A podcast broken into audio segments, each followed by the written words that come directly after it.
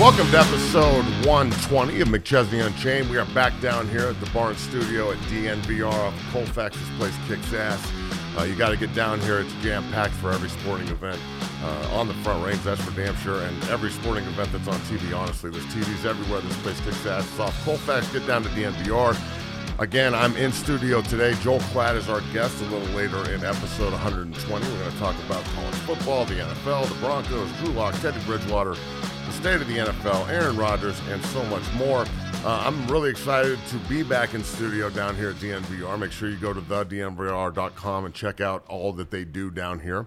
Um, the turning point starts up today. We're going to be breaking down some positive plays from last year's Broncos team as we look into 2021. Uh, the turning point is an unbelievably good film breakdown that we do here. Uh, Allie has been kicking killing it uh, the last couple of years, helping me out with that, and I'm excited to have another great year on, uh, of breaking down film and informing the DNVR crew about what we do and how we do it. Um, you know, this year we're gonna I'm gonna try and slow down a little bit, but I can't help the fact that I know what I'm looking at. So uh, I can't promise you that I won't talk fast in the in the uh, turning point videos, but I'll, I'll, try my best to articulate and describe everything that needs to be described. Um, I'm excited about that to say the least. Uh, we'll, we'll have some great videos and some great content uh, at the Turning Point all year. So make sure you check out at, at uh, DNVR Unchained on Twitter and then at Six Zero Academy on Twitter and Instagram. Uh, we'll obviously be. Uh, you know, putting all of this on social media as much as humanly possible. So, like I said earlier, Mr. Joe Klatt, a former teammate of mine, we were captains together at Colorado. A great friend of mine uh, and the one of the the lead broadcasters for Fox and Mr. Know It All when it comes to uh, college football, no doubt. Uh, he joins us here a little bit later in the show, uh, and he'll we'll be discussing damn near everything from the Colorado Buffaloes to. Uh, you know, college football as a whole and the realignment, and you know the Broncos, NFL as a whole, the the contenders in the AFC, contenders in the NFC, uh, the Hall of Fame induction that, that's going on uh, this weekend with you know so many great Broncos going into that from Atwater to Lynch, uh, so on and so forth. So I'm pretty excited about everything to say the least. Uh, football season is is right on deck, and that's always a great time of year. Um, so let, us get into this. Episode 120 rolls here, McChesney Unchained. As always, it's brought to you by our friends at DraftKings. They do a great job of not only presenting uh, McChesney Unchained here at DNVR, but also the Turning Point.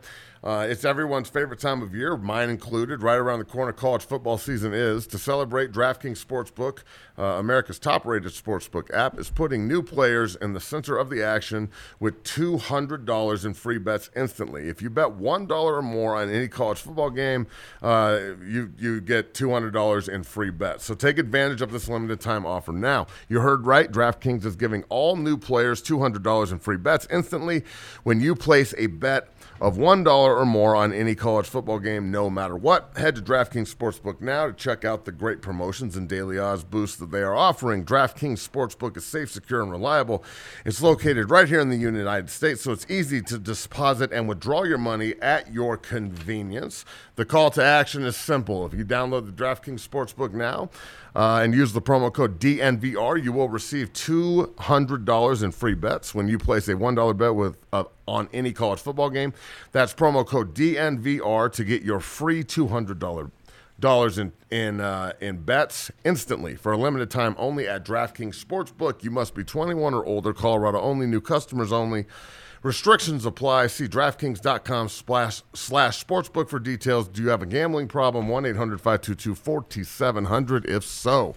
And we roll here on McChesney Unchained. I've been a little slow on the betting since uh, the NBA uh, season was uh, wrapped up with the Bucks winning the title, but obviously we'll be getting heavy on that as, as the season goes on. That I'm super excited about uh, getting back on uh, on the betting the betting road and, and making some money again this year. Last year I, I'm not going to sit here and and blow smoke, but I was cleaning up. So it was like a small business last year, uh, sports betting on on you know on the weekends. It was kick ass. So I'm really excited about that this year.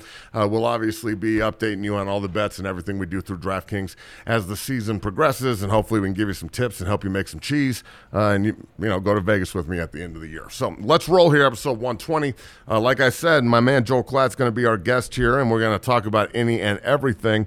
Uh, look, I wanted to get started today uh, talking about a little college football recruiting and some news out of Six Zero Academy. So I, I, was up at Junior Day uh, on Saturday with with you know the top players in the state of Colorado and I don't know if anybody saw the pictures at Six Zero Academy, but uh, half of the kids in the room were Dungeon family, and we're proud of that, to say the least. Um, but you know, I had long talks with Coach Wilson, long talk with Karl Dorrell.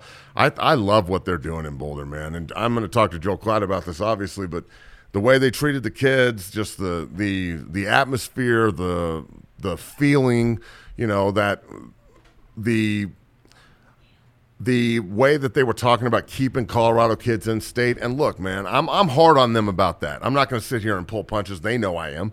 But at the same time, it goes both ways. The kid has to want to play their number one, and he's got to be good enough to play their number two. And you're going to lose guys out of Colorado to other schools. It's it's what it is. I mean, there's this year alone at the at at six zero. Braden Miller's going to Michigan State. Connor Jones is going to Michigan. Uh, Caden Weatherby, the big tackle at Eaglecrest, is going to Texas Tech. Luke Meyer is going to Air Force. You know, and we've got a bunch of other guys in there that are offered. Travis Gray is is actually a he's going to announce today, uh, you know, that he's committing to Colorado, and I, I, know that. And by the time this hits the airwaves, he will have done it already. So that's huge. The, the Buffs bag Travis Gray. His daddy played it at Colorado back in the day, so that's a little breaking news here on, on a recorded show. So that doesn't really happen that often, but it's uh, it's it's I'm really pumped for the Grays, and and CU keeps a huge professional football player. You know know, this kid, you three or four years down the road, if he develops correctly, he's an NFL tackle. You know, Jake Wiley's from Eaglecrest. He's up there. He's going to start on the offensive line this year for CU. He's an NFL player. Austin Johnson, he's from Highlands Ranch. These are all Dungeon family kids. So when you talk about guys that you want to keep in Colorado, man, I want to keep everybody in Colorado. Everybody that can play should play at CU, but it's just not going to happen like that. Guys are going to go other places. Uh, Josh Bates, his dad played at CU. Uh, Josh is Dungeon family all the way from Durango, and he's been on trips to Oklahoma and Ohio State. Was on the phone with me this morning. Co- Coach Coach Alford, Coach Studsville, we're talking about you know, who's this Bates kid? We like him, yada, yada, yada. I was driving up here this morning and USC offered him. So, you know, there's the big dogs are coming to eat here, especially on the offensive line. And look, man, it's because of what we do at 6 0. And that's a fact. Uh, the best players in the state on that position are in that room. And if you're a defensive player or a skill player or whatever, a quarterback, we help them too. We've got guys everywhere. The number one quarterback in the state of Colorado, Antoine Jackson, is from Douglas County. He was in there this morning balling out. You know, so the the there is no limit to the kind of players that we go after, and the guys that come to us from Cole Taylor at LSU, Trey Zunes at A and M, Aiden Akia Inez at Notre Dame. We got guys at Stanford. This is what we do down there. So if you're a parent or a player, sixzeroacademy.com is the website. You know, congratulations to the Gray family uh, committing to the University of Colorado. That's huge. It's a huge get for Coach Dorrell. I know they'll be pumped about that. Coach Rod, the offensive line coach, is going to be psyched. So that that kicks ass. A little breaking news here on McChesney Unchained, as this will be posted by the time he gets done with his recruitment uh, video this afternoon. So, again, the recruiting thing is, uh, I know it's a touchy issue for Colorado fans, but uh, number one, I'm doing everything I can as an ex buff to help. Number two, it's not my job to send people to Colorado. It's my job to send people to play college football for free, and that's what we do. Number three, it's Colorado's job to make sure that they are presenting a quality product on the field and off the field that entices guys to stay home so you don't lose Trey Zune to Texas A&M and Cole Taylor to LSU and Alex Padilla to Iowa. And these are just Dungeon family guys off the top of my head, not including the ones I already talked about. Drake Nugent, Barrett Miller, all these kids. Barrett and Braden, both Miller brothers, you know, went to Stanford and Michigan State. CU doesn't get either of those. But it, it's it's the again it's the the mindset of we've got to be able to find find and and ID the right guys and then bag them and recruiting these days is going to change because of NIL. The NIL is going to be, you know, I was talking to the coaches about this on Saturday when I was up there. They're just going to have packages to pay kids to come to the school. Like we've got 10 different advertisers at the University of Colorado that all want to throw into the pot here through the NIL, and they're going to endorse you. Uh, and there's your package to come to CU for X, Y, and Z amount of dollars. So if you can't develop talent moving forward in college football, you won't have a job. The the days of just being able to identify a kid who can play and then bringing him in and that's your role, that's over. Now they can pay the kids. They don't need that. They don't need the nut tickle anymore. So, you know, the NIL is going to change everything. And obviously, we'll talk to Joel Klatt about that uh, much more here on McChesney Unchained, episode 120. So let's get into it. I, I got done with my college football recruiting piece here that's what we do at 60 so make sure you uh, you take advantage of that especially if you're in the state of colorado. The distance program is also thriving. We've got a you know con temple's a big lineman that we work with in frankfurt germany for god's sake. So you know there's kids that live in highlands ranch that can't figure out a way to get in there and then i'm meeting and, and dealing with a guy from frankfurt three times a week so you know, it's priorities, and that that's really the uh, the point at 60. So check it out, 60academy.com, at 60 Academy on Twitter and Instagram, and then at DNVR Unchained, obviously, here on Twitter for the show. As we roll episode 120, Mr. Joel Klatt uh, joins us here next. And we roll here, episode 120, McChesney Unchained at DNVR. Uh, we're down here at the Barnes Studio. This place kicks ass right off Colfax. Make sure you get down here support all your Colorado teams. And as we build up training camp opening, Thursday night football starts tomorrow night with the Hall of Fame game down here. So make sure you get down and check it out. It's my honor and pleasure to bring on my ex teammate, my brother from another mother, uh, the man over at Fox. If you uh, if you watch college football, and he's he's the uh, the authority when it comes to quarterback play, in my opinion. Mr. Joel Klatt joins us here on episode 120. Uh, JK, welcome to the show, brother. How are you? Good man, so good to see you. How you been? I, I can't complain. You know, I'm down uh, almost 90 pounds, so you know, trying to get trying to get slim and sexy. You know, like you and Sam and everybody else. Probably never going to happen, but I'm trying. Listen, I I love the effort. I love the effort. It's all about effort. You're looking bro. good, brother. I try. I try. So you know, Joel is Joel just got back from you said the the Fox seminar and the, the build up to college football out, out in Phoenix. Uh, last night you got home and the build up to 2021 and COVID's over and everybody's playing full schedule. Uh, just you know, as a as a member of the college football world and and and you know immersed in that world, how excited are you for 2021 to open back up and everything to be back to normal ish? Yeah, I mean, I, uh, let's hope it, it continues in, in that direction. Um, I, I think that um, what was learned last year is that you can do it, you know, and and and you should do it. It's worth it. Um, and so I think that these schools are are desperate um, to get fans back in the stands, not only for atmosphere, which we all are going to enjoy clearly, um, but also just for the opportunity to um, maintain their departments. Because uh, remember now, these these athletic departments took massive hits last year, even with playing football. But it would have been much worse if they didn't play football. And all the opportunities outside of the sport of football and the non revenue sports are dependent on people being back in the stands because that's still a, a, large driver of revenue. So um, I'm excited to see that because it's going to maintain the level of opportunity for athletes across sports. Uh, you know, does men, women, whatever it is. I love the intercollegiate model. I want those scholarships to remain and those opportunities to remain because I know how valuable they are. And so, Matt, when I see fans in the stands, that's part of what I see, even outside of the atmosphere. So clearly, I'm ready, man. I can't wait for the the hair raising moments and the bands back in there. Uh, we certainly have a great opening schedule, Gus and I on Fox. Uh, but even more so, fans in the stands means opportunity for young people all over the country to go out there and and fulfill their dreams of playing a sport at a higher level, but also do that and and get an education at a high level as well. Mr. Joel Klatt joins us here on episode 120, McChesney Unchained. And and Joel, let's talk about that opportunity. NIL is instituted. Guys are making money off their name, image, and likeness. I, I've signed up for my guys just you know on minimal little little business deals, trying to you know stoke the fire a little bit through six zero. And a bunch of guys in college football have signed. Not as many as yeah. I know. I know the kids want to sign everything, but again, it's a it's a two way business. They have to want to endorse you.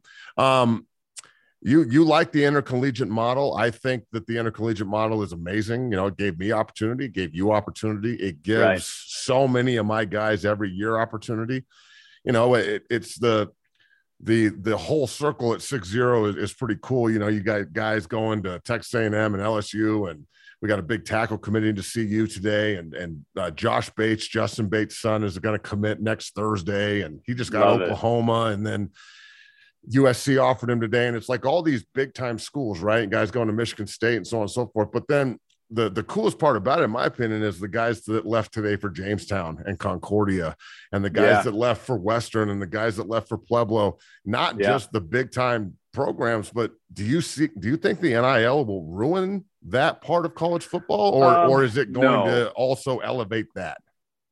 No, I it will it will not ruin.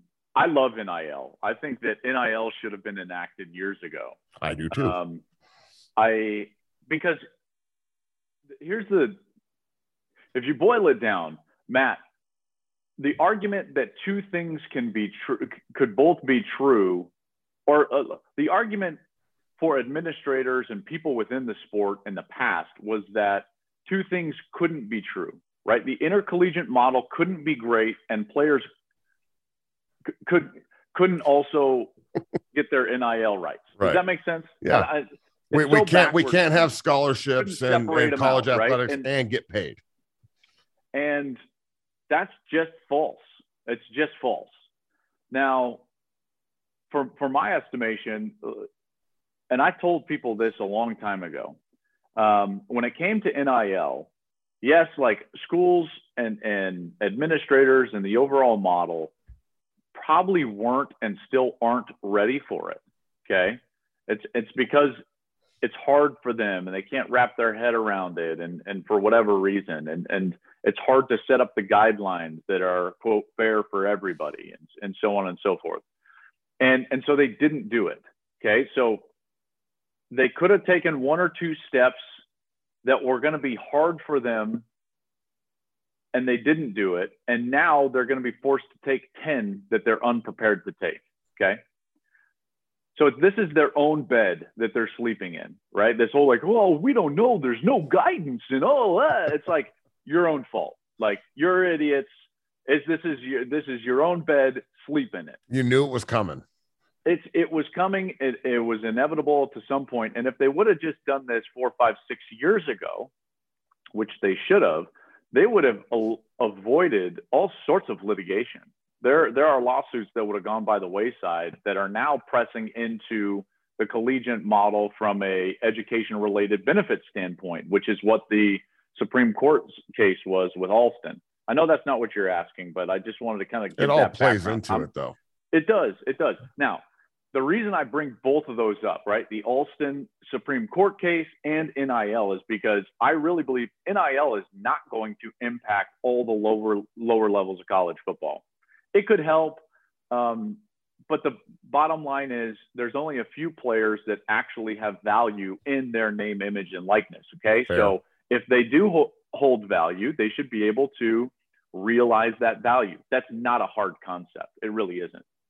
Now, the Alston case with the Supreme Court, Matt, that basically challenges the model of education related benefits. Basically, the, the universities um, paying the players in, in many different forms, but paying the players, supporting the players.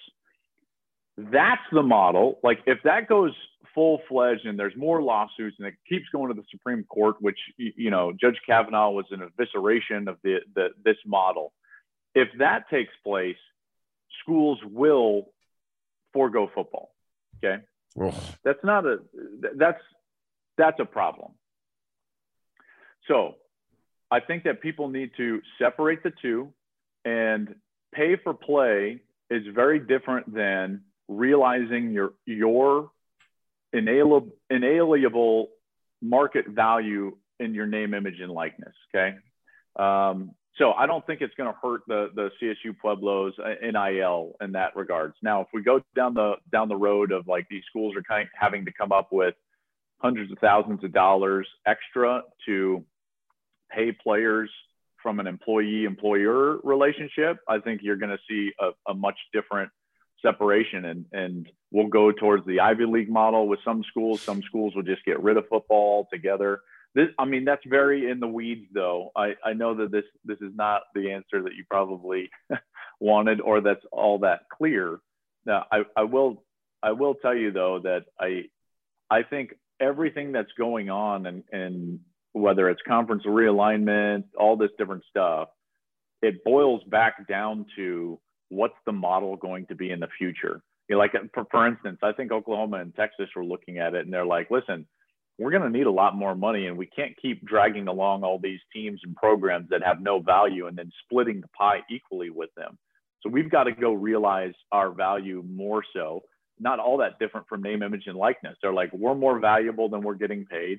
We're going to go realize that in the SEC because we need it based on what the model is going to. So, I mean, that's my next question future. then. Then, so conference realignment, it's at, it's on our doorstep again. Yeah. You and I both played in the old Big 12 North where, you know, that, that division is long gone, obviously.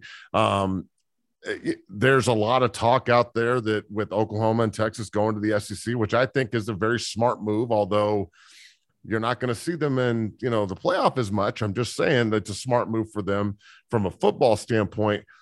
The Ohio State and Michigan being courted by the SEC, the Oregon, UCLA, USC, Colorado going to the Big Ten, the Pac 12 taking on Oklahoma State, TCU, Texas Tech, Kansas State, yada, yada, yada, yada. All these different scenarios is it is it going to be four super conferences? Is the Big 12 dead? I mean, where do you think all this goes, Joel? Well, it's a great question. I don't know. Craziness. And, and I think Wild West. The, yeah, that's the the wildest part, Matt, is that I don't think anybody can predict. I think that the last um, bit of conference realignment, you kind of understood where the potential landing landing spots were for everyone, right? Like the, the Big 12, Pac 12, or Pac 10 at the time, Big 10, ACC, and SEC weren't going to dissolve last, last time around. Now, it might have been close if, if those schools would have done the Pac 16 and so on and so forth. But, but this time feels very different because I, I really believe that it's equally um, possible for us to have just two conferences at the end of this as Ooh. it is to have four. Two. Right? yes, two, two, and I think that that could happen. In fact, I hedge a little towards that direction. I'm 51% towards that direction. So Big so 10 headed, SEC and that's it? That's East Coast, West Coast? exactly right. That's exactly right. Wow. Um, wow. But wow. Yeah, Joel. I mean, because because here's the thing. Who knows? Who knows? Um, and the the SEC is actively trying to to go after Florida State and Clemson. Yep. Their grant of rights deal is not up until mid 2030s, so that makes that a little bit difficult. Um, if you're sitting there in your Ohio State and Michigan, you know what's the Big Ten's plans? How are we going to compete with this? And then in the background, here's here's here's the part that not many people, and I've seen a couple of, of really smart articles talk about this. But here's the part that that is not getting enough attention. Greg Sankey, for as forward thinking as he is and aggressive as he is, and for doing his job as well as he has, because remember, his job is only not to represent college football, but to represent the presidents and university in the SEC. His job is to do what's best for them SEC. only. Yep. So he, so he's doing that he should not be vilified for doing this. Right? No, it, it's a it's a smart move. Go get the two best programs in a dying conference. That's right. And so he he does that. Um, but because of that, what he's done is he has created almost a de facto alliance outside of the SEC where they're all looking at it, even the ACC, and they're all looking at it. And I've talked with countless administrators, ADs, commissioners, so on and so forth. And there's two lines of thinking. One is we need to take the board of managers of the college football playoff committee and just hit the brakes a little bit on playoff expansion. Because part of this move from the SEC to, to take OU and Texas happened because there was a thought that we're definitely going to at least 12, 12. and there will be multiple spots for playoff teams. Right. Okay. So the only pushback everybody else has is say, hold on, let's let's wait a second on playoff expansion and take a look at the model and revisit what the model is going to be. So th- so then that puts the SEC a little bit on defense. That's the only leverage everybody else has is this this CFP board of managers. Right. And the board of managers understands that they need to grow and they need to grow twofold: one for the health of the sport, and two for the revenue of the sport. So it will grow. It's just a matter of let's let's just not give the SEC everything that they ask for all the time. Let's kind of coalesce, let's band together and create a model that could sustain the whole. Okay, so that so there's that, and then there's also this, and I hate. I'm I'm biased in this, so take this with a grain of salt. There is a a growing consensus within the sport that it might not be the best for the sport overall to have a one network partner for the postseason.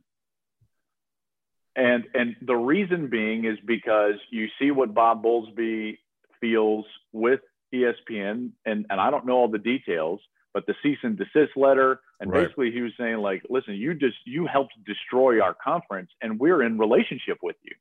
And so now the guys in the ACC or the Big Ten or the Pac-12 are sitting there thinking to themselves, well, why wouldn't they do that to us? So there is an appetite to to grow the network influence in college football so that there's not so much power um, reservoired in one area. Okay, so there's there's a lot a lot going on. So now let's go back to conference realignment talk. It it really matters what the Big Ten's appetite is. So what Kevin Warren and those chancellors and presidents in the Big Ten, what they want to do is the direction that college football will go. If they do not want to poach and they don't want to ruin the current model, then we're going to end up most likely with four conferences. I think that that's a coin flip right now. Power conferences between saying, four right? and two. Yeah, yeah, yeah. yeah. I think it's a coin flip right now whether they view the SEC and their moves, and even ESPN and their moves, and saying our only option is to now go and swallow other areas so that we're a major conference as well. So wouldn't wouldn't that be the only flip. option? That's well, the only if the SEC is going to take Oklahoma, Texas, go after Clemson and Florida State, and Notre Dame sitting out there. I mean, well, uh, the, the Big Ten has to stay relevant.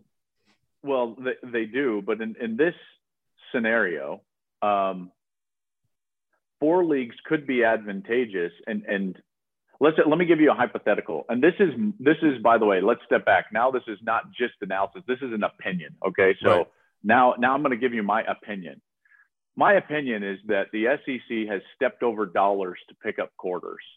While you can oh. compliment them, and rightly so, for doing what they have done, if they don't at least with a, a small percentage of their outlook look after the whole of college football, they will shrink college football to a regional sport.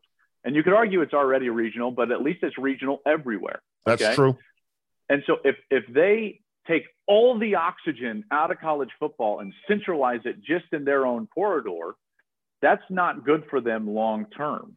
It's not okay? you anyone. have to look at what no, it's not, and and you have to look at what the NFL was able to do back in the '60s and '70s and '80s. And what did they do? They looked after the whole. Listen, the Giants and the Cowboys and the Steelers and and maybe the whomever it was back then that knew that they had more value the Bears. They didn't just say like, "Hey, hell with everybody, we're going to go get ours." The NFL would not be what the NFL is today if they did that. So, let's get into here's an idea from me. This is my idea. I believe that the CFP should not only um, expand and run the postseason, but they should also expand into governance over the non conference. I think the NCAA should go away. And I think that the CFP, okay, and its board of managers should be our overarching governing body over college football. Hmm. Now, what happens if that happens, Matt? Well, here's what happens is that if you do have four conferences and we can maintain four power conferences and realign or, or readjust so that each of them has 14, 16. 16 whatever it is, let's say 16 since right. the SEC is already at 16. Now, with the same number of games, all you have to do is take, take, strip non-conference scheduling away from individual schools and house it in the CFP board of managers. And what you can do is that you can like imitate, Im- emulate the NFL style of scheduling. You have four conferences. Well, guess what you can do now? In your three non-conference games, we play. hey. that's right. And uh, this is what I would do. I'm the commissioner. In your three non-conference games, okay, let's let's bring up Ohio State for example. Right. You won your conference last year. Okay. So I'm going to make you play Cincinnati, a lower level school, host them. Okay. You're going to host them. That's good for the You're state gonna- of Ohio. That's great for Boom. the state of Ohio. It's good for the lower levels of football. So, and by the way, every great game. In those power conferences will host a lower level school similar to to finish okay so these are going to be quote unquote equitable schedules place schedules however you want to call them God, you are Ohio State within- fire. would also then go to oregon who's the pac 12 champion and Nice. host alabama who's Woo! the sec championship so that's their non-conference schedule but then remember now that's not just ohio state that's everybody Every okay so so northwestern finished second in the big ten. The big ten scheduling partners are the sec and the and the pac 12 so that means northwestern they're going to host georgia and go to usc because those were Wow. the two second place finishers and you go all the way down. Well guess what i just did for the valuable um, inventory of college football games across the country? I, I dramatically increased the value, uh, the valuable inventory. Well, now network partners are going to pay a lot more. So this is a way to grow revenue and maintain the conference structure that is starting to take place here with potentially four conferences. Now you have a, a grown playoff. You've got your conference schedule, and each conference can maintain their individual network contract, media rights contract, grant of rights, whatever you want to call it. So the SEC will still probably make more money than the ACC and the Pac-12. The Big Ten probably the same. They'll they'll make a lot of money, but everyone's making a lot more because we've taken these eh, not very valuable non-conference games and created a massive amount of inventory that everybody wants to see. It's also great for fans because if you're Colorado and you finish third in the Pac-12 or whatever it was last year after it all shakes out, You got big Now- games.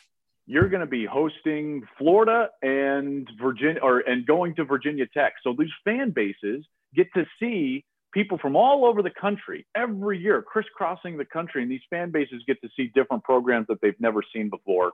And I think that's a way that we can not only save a current model in college football, but also make it better and grow revenue and grow opportunity for everybody out there. Brother, you are spitting facts right now. Joe Klatt joins us on episode 120 McChesney Unchained here at DNVR.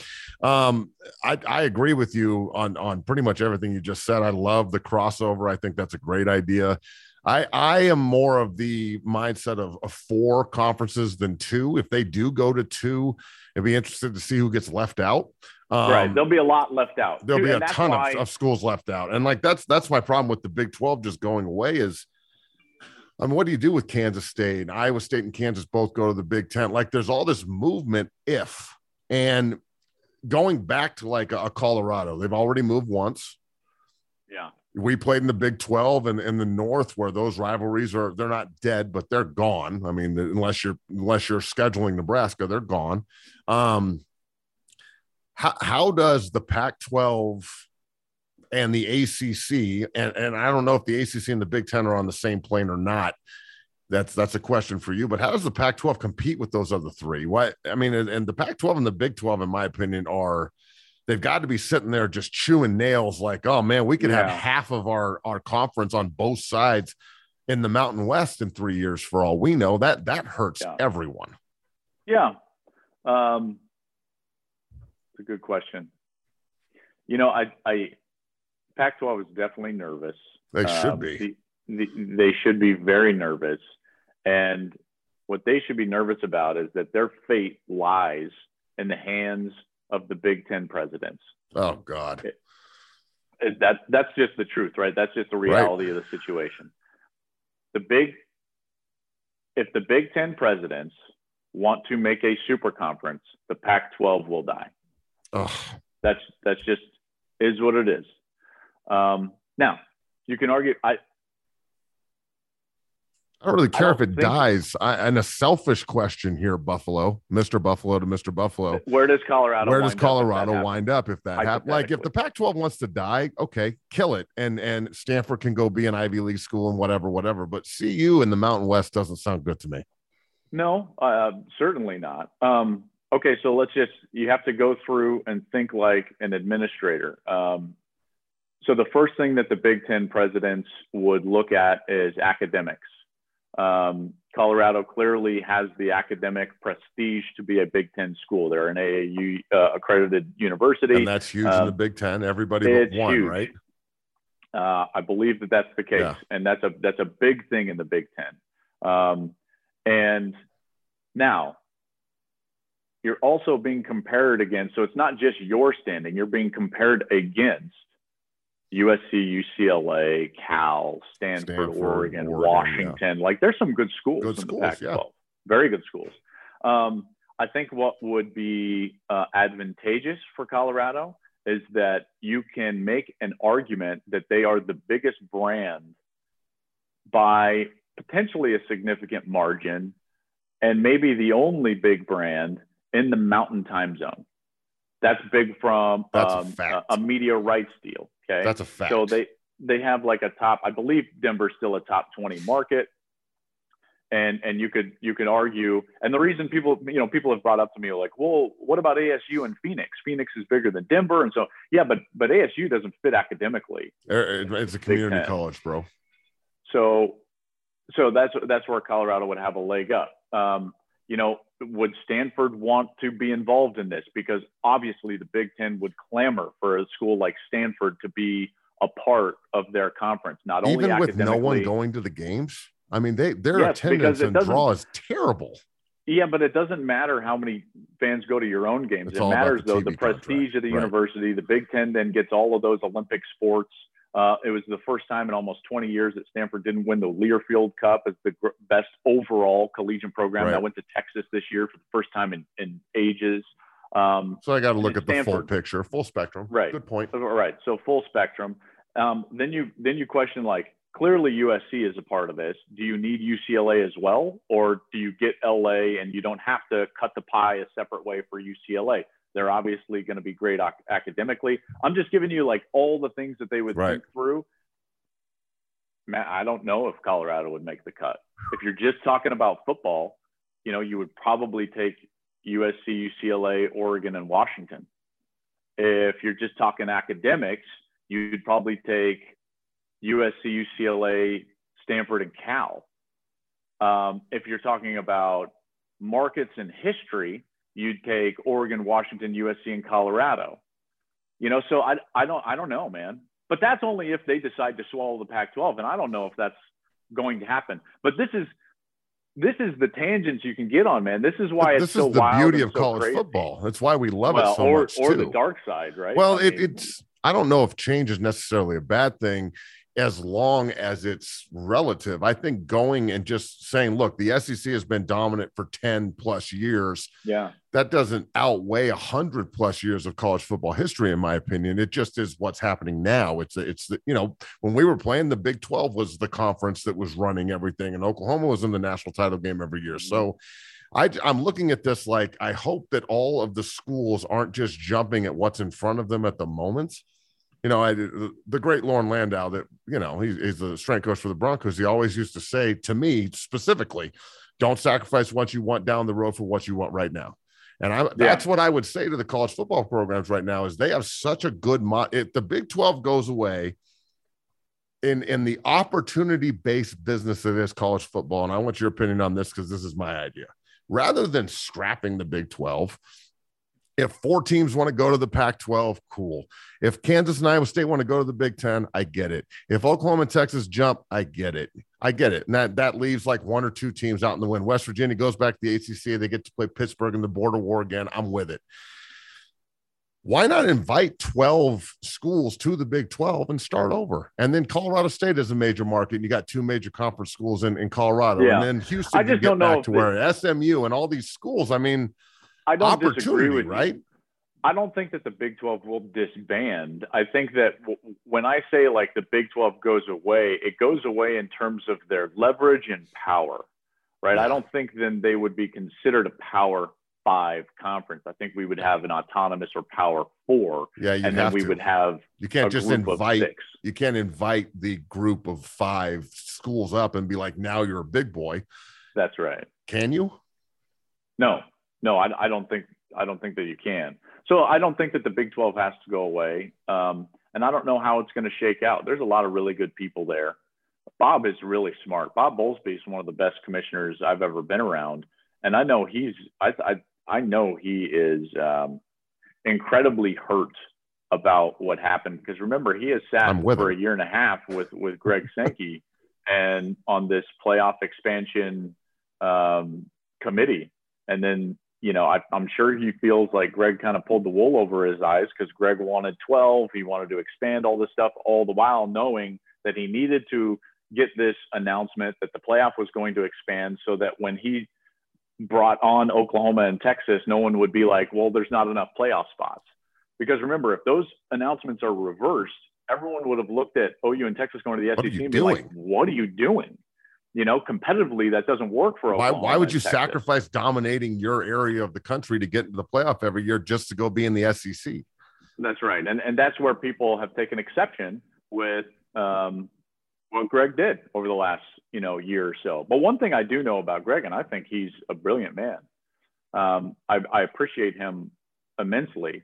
Um, and he has said this to me before. He said, "I nor the SEC will ever apologize for being us." They shouldn't, and they shouldn't. I mean, look, man, I, I've been to some SEC environments. I've, I've been to games in Mississippi State and Georgia, and you've obviously been everywhere, and it's different it's different. They care more. Yeah. They, it's it yeah. is what's going on in town. It's not yeah. just something that's happening. So it is what it is in that regard. All right. So look, uh, a couple Buffalo questions, and then I want to ask you about the Bronco quarterback situation, and we'll get you out of here. Uh, the great cool. Joe Klatt joining us here on episode 120 McChesney Unchained. We're down here at the Barn Studio at DNVR off of Colfax. This place kicks ass. Make sure you get down here for the opener uh, tomorrow night, Thursday night Hall of Fame game. Steve Atwater's going in. He's going to join us in two weeks here on McChesney Unchained in studio. That'll be pretty awesome. Uh, Alan Faneca, next team mine of mine going in. So I'm really excited to see everything uh, on Thursday night. John Lynch going in, another uh, great Bronco. So Buffs. Hell of a schedule, but we're used to that. Yeah. I mean, that's that's yeah. what we played when we were at CU. Is you're always yeah. going to play. You're always going to play good competition. They look for it, and it's one of the reasons I wanted to play there. I'm not going to lie. Hell of a schedule. Uh, A&M comes in on the on the 11th to Denver. You've got Oregon. At, you got Oregon. You've got Washington, SC, UCLA. They they got they got the gauntlet.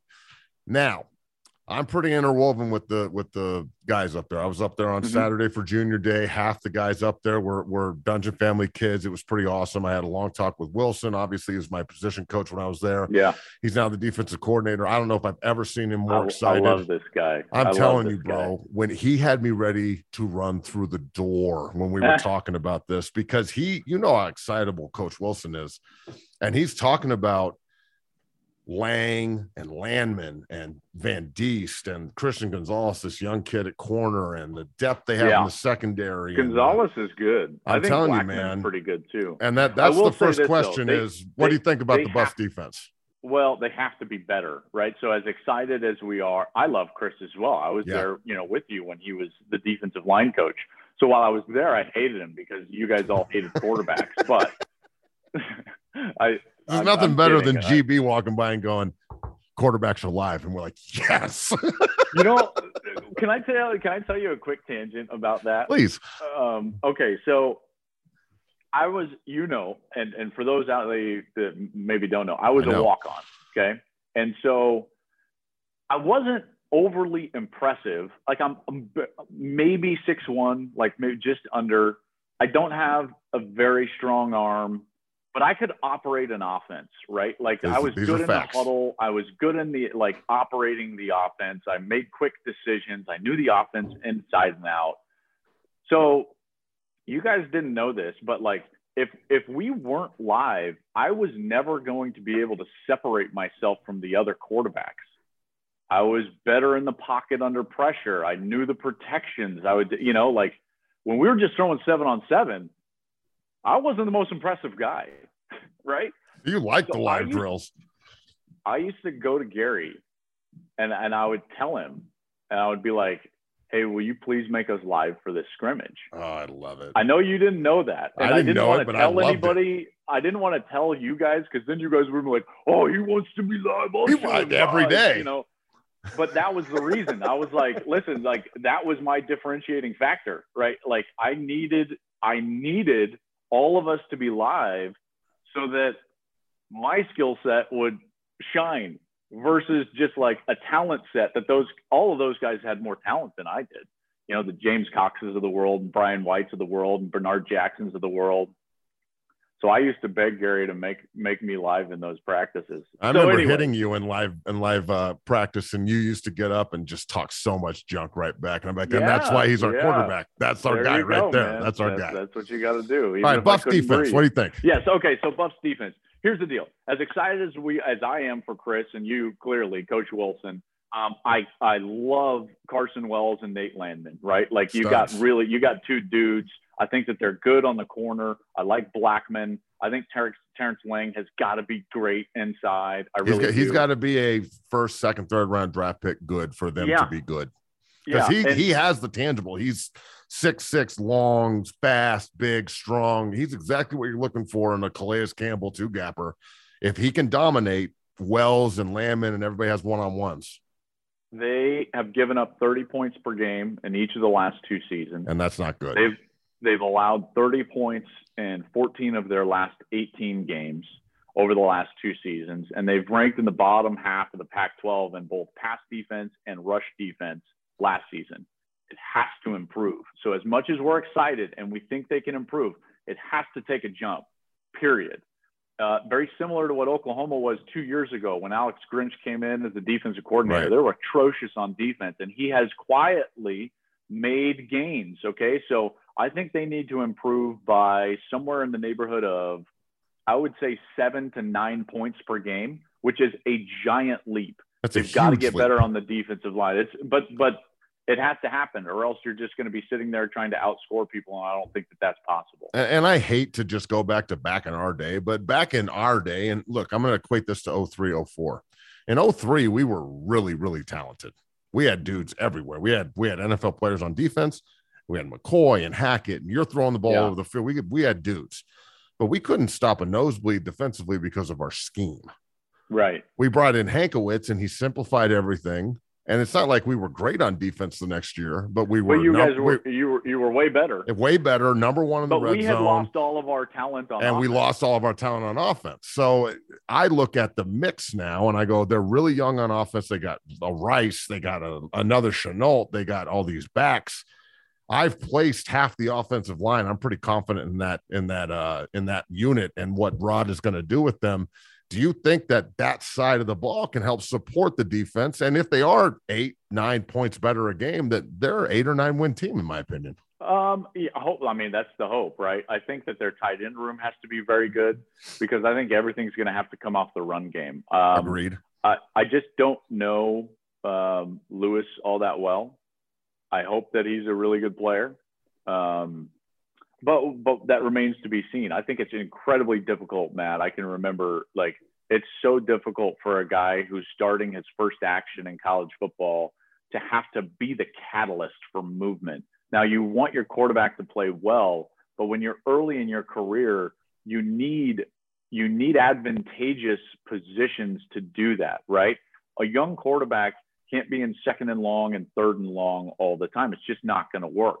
You've got to throw the ball when you want to throw the ball. You've got to dictate what the play selection is. Young quarterbacks do not play well when the play selection is dictated to them. So for me, it, it, it comes down to one, plan, in particular on first down from Shiv, and two, their ability to run the football and control the line of scrimmage. Because if you can get, it comes down to basically numbers, right? If you have to throw the ball 12 to 15 times in, in what I would call pressure spots, that's too many. That's just too many. Okay. Third and long, second and long. Right. If you throw the ball five or six times in those spots in any given game, now you're probably going to win because that means that the other 15 to 20 passing attempts are on your terms. Screens, It's second and, short. bootlegs It's and screens. easy It's throws. boots. It's Yep. exactly. And so, to me, that's what the offense has to be, which puts an immense amount of pressure on the backs, the tight ends, and the offensive line. I, it, it- you know, it helps me out a lot knowing that you worked with a lot of those O linemen and are confident in them because they're gonna they're gonna have a lot of pressure on them. And, and you remember this, and Bill McCartney used to do this all the time. You pull the you know the camp is starting right now you pull five chairs up on on the stage in front of your team you put your five starting offensive linemen and guess what matt you know this as well as anybody your team and its identity lies in the hands of the five starting offensive linemen. 100%. They're the ones that are going to make the defensive line tougher. They're the ones that they run everything because if they, forgive my French, if they suck, your defense doesn't get the look in practice. They don't get toughened. Iron sharpens iron, right? That's Absolutely. why the defensive line was so good and, in 01 and 02 is because that offensive line was really good. Yes, it was.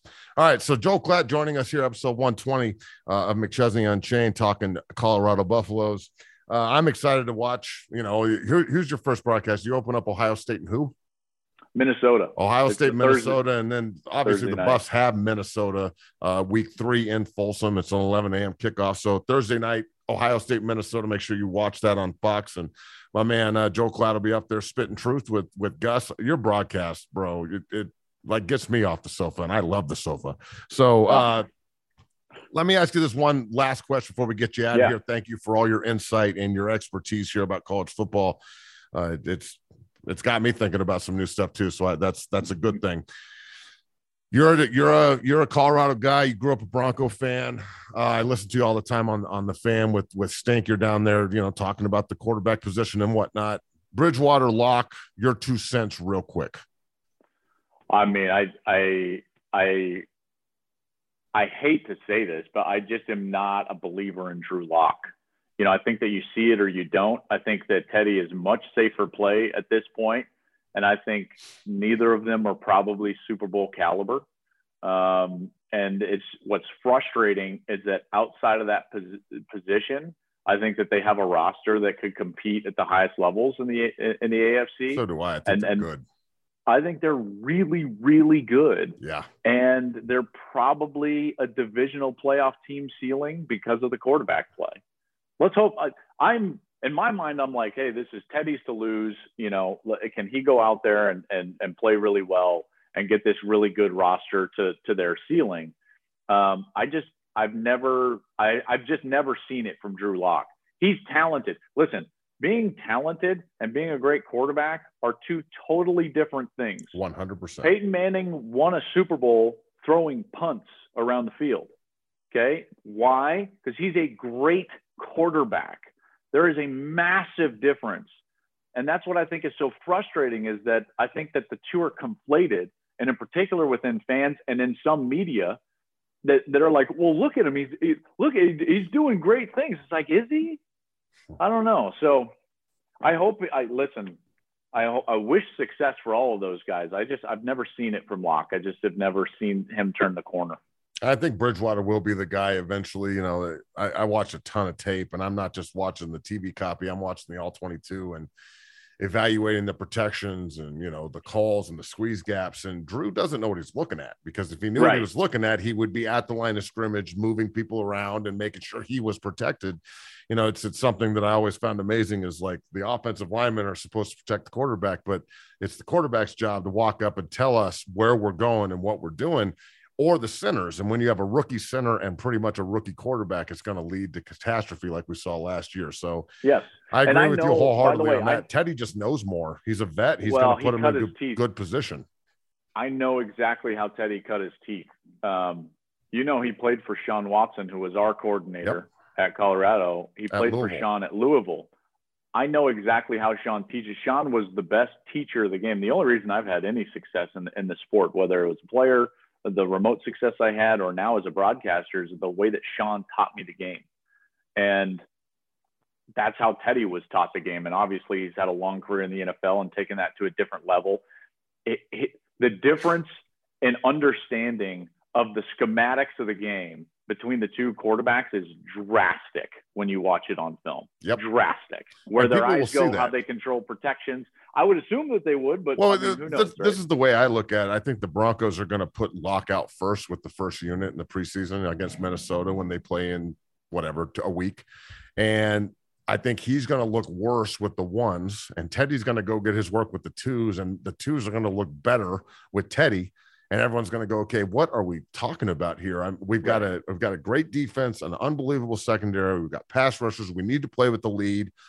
We drafted as if we want to run the football. I just hope Pat Shurmur and his three wide, you know, motion based offense with no fullback on the field. I hope that that's a good fit for a smash mouth football team that needs to control time of possession. I just I hope that. Yeah. I guess we'll see. Great point. All right, so the great Joe Klatt joins us here, episode 120, McChesney Unchained. JK, you have a great year, brother. Thank you so much for coming on the show once again and, and spitting some truth. Uh, I'll be watching every week, and I, I can't wait to uh, to watch you. Have a great year. Awesome, man. So All the best to you. to you and your Yeah. family, brother. Have a good day, bud. Love you, bro. Bye. And that's it, folks. Episode 120 is a wrap. Oh, no, we're good. That's it. We can stop.